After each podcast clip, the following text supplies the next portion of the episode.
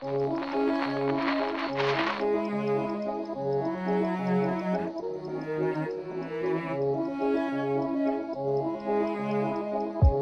Tarot, une émission pour explorer les archétypes sans tomber dans les stéréotypes.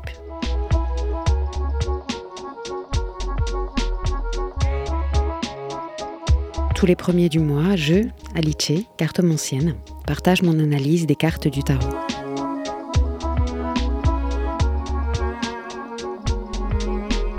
Un regard queer et féministe sur le monde ésotérique.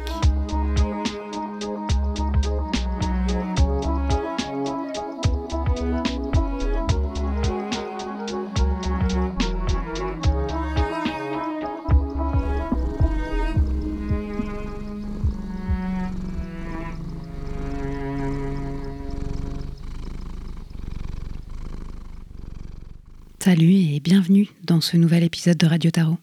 Alors pour cet épisode, j'ai eu plusieurs idées et à la fois peu de temps pour les créer. J'ai eu envie euh, de m'inscrire dans cet échange proposé par Dedinoko Tarot sur YouTube, hashtag Tarot in my own way, de participer donc à cette conversation ouverte sur ma vision du tarot. Mais j'ai eu un peu le trac, alors je crois que ça sera pour le mois prochain. Et puis j'ai cherché quelle carte de tarot pouvait parler de vacances mais ça n'a pas été que simple. C'est peut-être lié au fait que euh, nos jeux de référence, du coup, les jeux à partir desquels les créateurs et créatrices actuels réinterprètent, datent d'avant l'obtention des congés payés. J'aurais pu partir sur le soleil. En plus, ça y est, il commence à revenir. Mais c'est pas tout à fait ma vibe du moment. J'écris cet épisode dans le train du retour, le mouvement délie les mots. J'ai toujours aimer fabriquer mes chroniques alors que ça bouge autour. Je crois que cet épisode est assez vulnérable.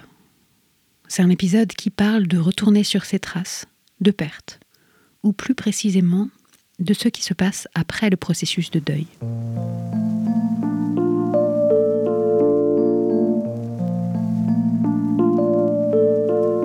Cette semaine, j'ai revu des lieux, des personnes d'il y a longtemps, de celles qui m'ont connu dans mes différentes vies, et qui par leur amitié et leur accueil me rappellent ce qui perdure et ce qui se transforme. Je rentre, et il est temps d'intégrer. Les larmes affleurent vite. Mon humeur colle à la bruine locale. Liquide tendresse, éclaircie impromptue, douce amère, nostalgie. Alors je vais vous parler de deux cartes qui collent avec ce que je ressens. Elles ont en commun d'avoir une représentation d'enfant et me permettent ainsi de clôturer mon cycle autour des six. Les six, donc, viennent apporter du doux et du rapport à la communauté. Dans le 6 de Pentacle et le 6 de Bâton, comme je l'ai évoqué dans les épisodes précédents, il y a une sorte de piédestal, un personnage qui est au-dessus des autres et qui reçoit ou donne. Le fait que le 6 d'épée et le 6 de coupe aient des représentations d'enfants, c'est-à-dire de personnes avec moins de droits, de plus petite taille, il y a encore cet enjeu qui donne, qui soutient. Mais pour moi, dans le 6 de coupe et le 6 d'épée, alors que les deux autres nous confrontaient à notre rapport aux autres, celui-ci nous confronte à des choses plus intimes, à notre rapport à nous-mêmes, avec les autres. Récemment, je suis retournée dans la ville où j'ai grandi. Enfin, celle où j'ai grandi alors que j'avais déjà fini ma croissance. Pour une mise en contexte, j'ai poussé au sec dans le Var dans différents hameaux où bien souvent les chats étaient plus nombreux que les humains. Au lycée, je ne rentrais déjà plus dans ma famille pour cause d'incompatibilité. Mon bac en poche, j'ai pris le point le plus éloigné possible, hors d'Hom-Tom, pour entamer mes études en tant que boursière. Et je suis arrivée à Rennes. J'y ai fait plein de choses, ouvert des squats, créé des événements publics, une bibliothèque féministe dans le grenier de ma coloc, construit des maisons en bois, co-créé plein de collectifs, participé à des groupes de soutien, d'autogynécologie. J'ai découvert les luttes sociales, le féminisme, ma lesbianité. J'ai fait exister des espaces non marchands et de contre-culture accueillants pour toutes celles qui sont ciblées par le patriarcat. Et puis je suis partie, il y a dix ans. Je ne pouvais plus rester dans cette ville après le mort de mon binôme. Son image peuplait trop de lieux, une démarche, un mouvement, un rire, et je m'attendais à la voir apparaître. Depuis ce départ, je n'étais pas retournée sur place je n'avais pas marché de nouveau sur mes traces. Avec ce mélange ambigu d'ancien et de nouveau, J'ai observé la ville qui se gentrifie. Parce que rendre accessible ne veut pas dire PMR, mais que celles qui ont de la thune se sentent bien dans ces espaces qui jusqu'ici étaient liminales, bordéliques et pas chers. Le 6 de coupe et cette carte de nostalgie, cette carte qui nous parle du sentiment d'être à la fois là et à la fois un peu ailleurs. J'ai récemment pleuré en retrouvant le goût des aubergines d'une cantine à Belleville. Et pour ce qui est de l'odorat, je ne vous ferai pas l'affront de parler de Madeleine, mais je pourrais vous parler de fleurs. Dans le 6 de coupe, deux enfants. Il y en a un qui tend une coupe. Dedans, il y a des fleurs. Devant, il y a les cinq autres coupes, ce qui nous montre bien que le tarot est cyclique et que c'est pas parce qu'on s'intéresse pas à une coupe qu'elle n'apparaîtra pas sur la carte suivante. Dans cette coupe, il y a des fleurs. Et pour moi, ces fleurs, elles dégagent une odeur. Une odeur qui emplit, une odeur généreuse. Le 6 de coupe est une carte de vulnérabilité, de partage, de don. On tend cette coupe qui fleurit comme on tendrait un morceau de notre histoire pour faire écho à celle des autres. Ce que je trouve intéressant avec les coupes dans le tarot, c'est que eh bien, c'est le seul réceptacle, c'est le seul objet dans lequel on peut mettre des choses. Et donc, on n'offre pas tant l'objet que ce qu'on peut y mettre à l'intérieur. Dans certains tarots, les coupes sont représentées par des bocaux. Et récemment, on m'a fait remarquer que c'était dommage d'enfermer des êtres vivants, des poissons, des insectes. Pourquoi est-ce qu'on a besoin d'enfermer des choses Et en particulier des êtres vivants? Même s'il s'agit là d'une métaphore, même s'il s'agit là de l'idée de qu'est-ce qui est contenu. Mais tout de même, c'est quoi cette habitude? Et à la fois, ça me rappelle quand j'étais enfant, j'étais profondément convaincue que euh, ce qui différenciait nous des bourgeois, c'était le fait de manger des escargots. Donc j'habitais dans le Var, et quand il pleuvait, j'allais récupérer des escargots pour les sauver de mes voisins qui avaient une résidence secondaire et qui, je l'imaginais, avaient des manteaux en fourrure et mangeaient des escargots. Sauf que le Var, c'est plutôt sec. Et en fait, après le jour de pluie, j'oubliais les escargots dans les endroits où je les avais enfermés, et ils mouraient. J'étais partie d'une bonne intention, les sauver, les protéger, les mettre en boîte.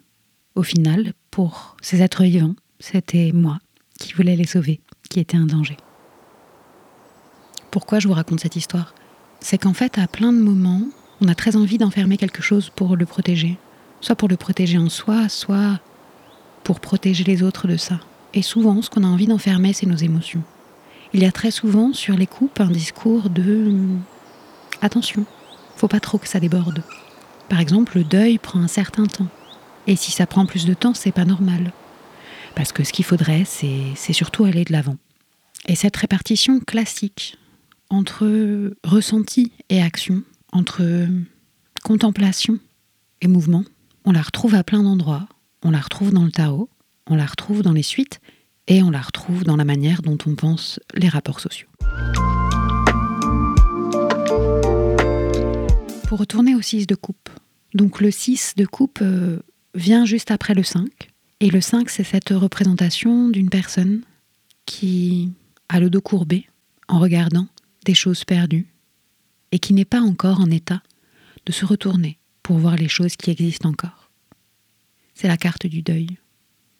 Si la carte suivante parle de la nostalgie, elle parle aussi de la compréhension. Je crois que je suis assez sujette à la nostalgie. J'aime ces moments où je me souviens de ce qui n'est plus, mais qui continue à être à l'intérieur de moi. Cette coupe pleine de fleurs, c'est une histoire subjective. C'est quelque chose qui n'a pas forcément besoin d'être sourcé. C'est quelque chose qui commence par je me rappelle. C'est quelque chose qui nous permet de se sentir dans une histoire plus large. J'aime raconter les vieilles histoires parce qu'elle nous permet aussi de nous souvenir que ce n'a pas toujours été ainsi. Pour moi, c'est en puisant dans ces histoires, ces histoires individuelles et multiples et qui, à force d'être mis bout à bout, font des histoires minoritaires. Souvent, on réduit la nostalgie et on réduit d'ailleurs euh, la fabrication de notre identité à la petite enfance. C'est bien dommage parce que, a priori, si on s'intéresse au tarot, on sait qu'il y a plein d'autres moments où on évolue, où on peut mettre en partage des choses qui nous ont transformés, des moments où on a ressenti comme des points de non-retour, il y a cet enjeu complexe quand on parle de l'enfant, parce que tout de suite on va associer ça à la naïveté, comme si l'enfance était un long fleuve tranquille dans lequel il n'y avait que jeu et plaisir, comme si on venait au monde en ayant confiance et qu'au fur et à mesure, la vie laissant des traces, on avançait avec de plus en plus de valises, de plus en plus de méfiance, comme si la vie était le trajet de l'endurcissement. Le 6 de coupe nous parle de faire le présent de la vulnérabilité, et parfois de se faire le présent de la vulnérabilité, de regarder qui on a été, de regarder ce qu'on a fait, et de comprendre que c'est assez, que déjà c'est incroyable, ce qu'on a créé, ce qu'on a été, ce qu'on a transmis, les bouts de chemin parcourus avec les personnes qui ne sont plus là.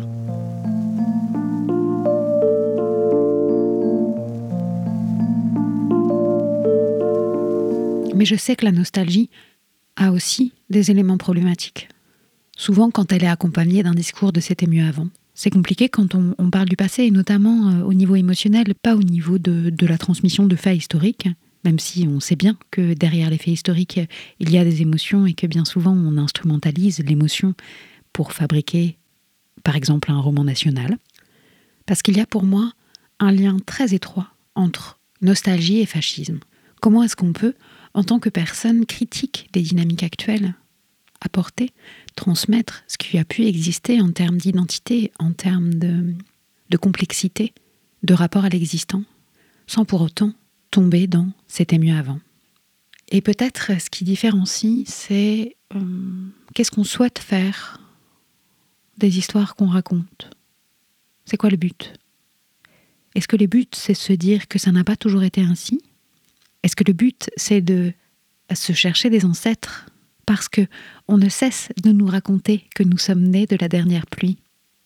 Comment ces ancêtres, comment ces générations spontanées de personnes LGBT se sont transmis des histoires, ont raconté des histoires qui à la fois concernaient la répression et à la fois concernaient l'amour?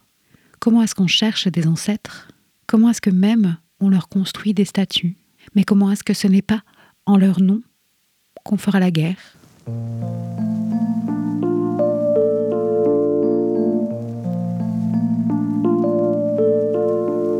Dans l'épisode 5 et 6, j'ai parlé des deux autres 6 des suites, le 6 de pentacle et le 6 de bâton. Pour moi, les 6 viennent apporter à la fois du doux, à la fois de l'attention au collectif, après les contractions que sont les 5. Les cartes des 5 sont souvent des cartes conflictuelles. Et c'est pas pour dire que ce qui nous tue pas nous rend plus forts, mais le conflit fait partie de nos existences. La confrontation est là, elle nous apprend des choses. Parler de mal du pays, parler de nostalgie, parler d'exil, parler de perte, des espaces, des gens. C'est pas un sujet anodin en ce moment.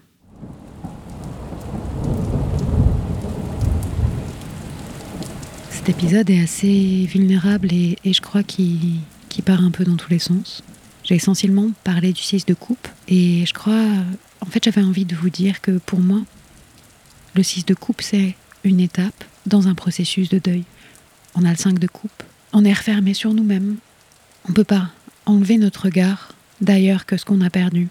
Moi, ce qui me permet de pouvoir regarder ailleurs, c'est de prendre le large. Et c'est pour ça que je crois qu'entre le 5 de coupe et le 6 de coupe, il y a le 6 d'épée. Le 6 d'épée, donc, où il y a aussi un enfant où il y a aussi une personne avec les épaules voûtées, mais où il y a une personne qui mène la barque. Le départ, la fuite. Partir sans savoir si on va revenir. Partir pour ne plus souffrir, pour ne plus essayer à tout prix. S'extraire pour arrêter de boucler. J'en ai déjà parlé pour le 8 de coupe, mais c'est légèrement différent avec le 6 d'épée. Parce qu'on n'est pas seul sur le bateau, on ne grimpe pas. Il n'est pas question d'affronter, mais de traverser. De sentir les remous, de trouver l'équilibre un peu comme si ce bateau naviguait à l'intérieur d'une très grande coupe. On transporte avec nous les épées, et si on appuie trop dessus, elles vont perforer l'embarcation, et nous ne pourrons pas atteindre la rive. Je suis partie de Rennes comme un six d'épée, parce que je ne voyais plus comment continuer, parce que j'étais bien trop abîmée. Il m'a fallu dix ans pour revenir, pour revoir les lieux où j'ai poussé, pour saluer mes fantômes. C'est assez régulier chez moi, je ne sais pas si c'est le cas chez vous, mais pour pouvoir affronter mon deuil, il me faut partir. Il faut commencer à être quelqu'un d'autre ailleurs, même si on n'est jamais vraiment quelqu'un d'autre. Il me faut partir pour pouvoir protéger cette part de douceur à l'intérieur de moi, cette part qui ne veut pas s'endurcir. Le 6 d'épée, donc, comme une manière de ne pas tout essayer, de savoir partir, alors qu'on est encore en état d'aimer qui en a été, parce qu'à force, on s'endurcit. Savoir quand partir, pour pouvoir à un moment raconter les histoires comme si on en faisait des cadeaux. Parce que s'il y a bien quelque chose qui ne rime pas avec les fleurs, c'est l'aigreur. Le 6 d'épée, comme la manière de transformer, de traverser, et de le faire avant que les valises soient trop lourdes, avant que les épées nous transpercent. Et ensuite, je peux revenir. Je peux regarder ce qui reste. Je peux être dans ce sentiment un peu complexe d'être à la fois là et à la fois dans ce qui a été, d'être présente et d'être avec mes fantômes, fantômes qui sont parfois d'anciennes versions de moi.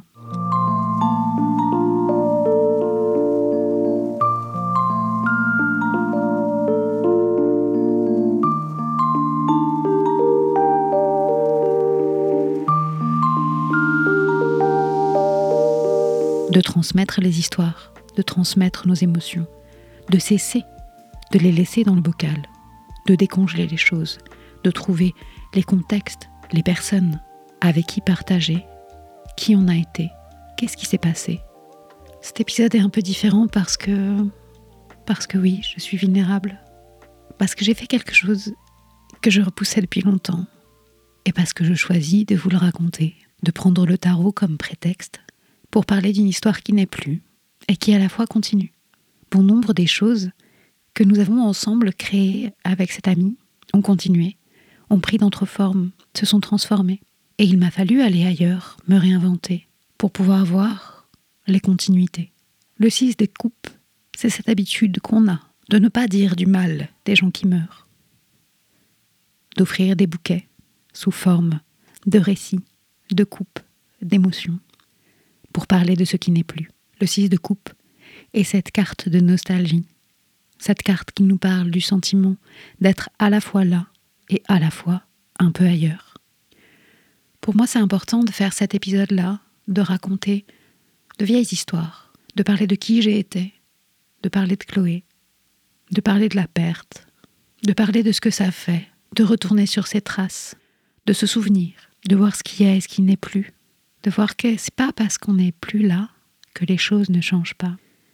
J'espère que cet épisode vous a plu et qu'il vous invitera à partager, lorsque c'est souhaité, lorsque c'est consenti, qui vous avez été, vos vulnérabilités, pour pouvoir stopper le processus d'endurcissement, cet imaginaire très linéaire, qu'on commence mou et qu'on finit dur. Je vous embrasse très fort et au mois prochain. Vous venez d'écouter l'épisode 8 de Radio Tarot. Et si tu penses que cet épisode peut nourrir une autre personne, prends ton téléphone, envoie-lui le lien et au mois prochain.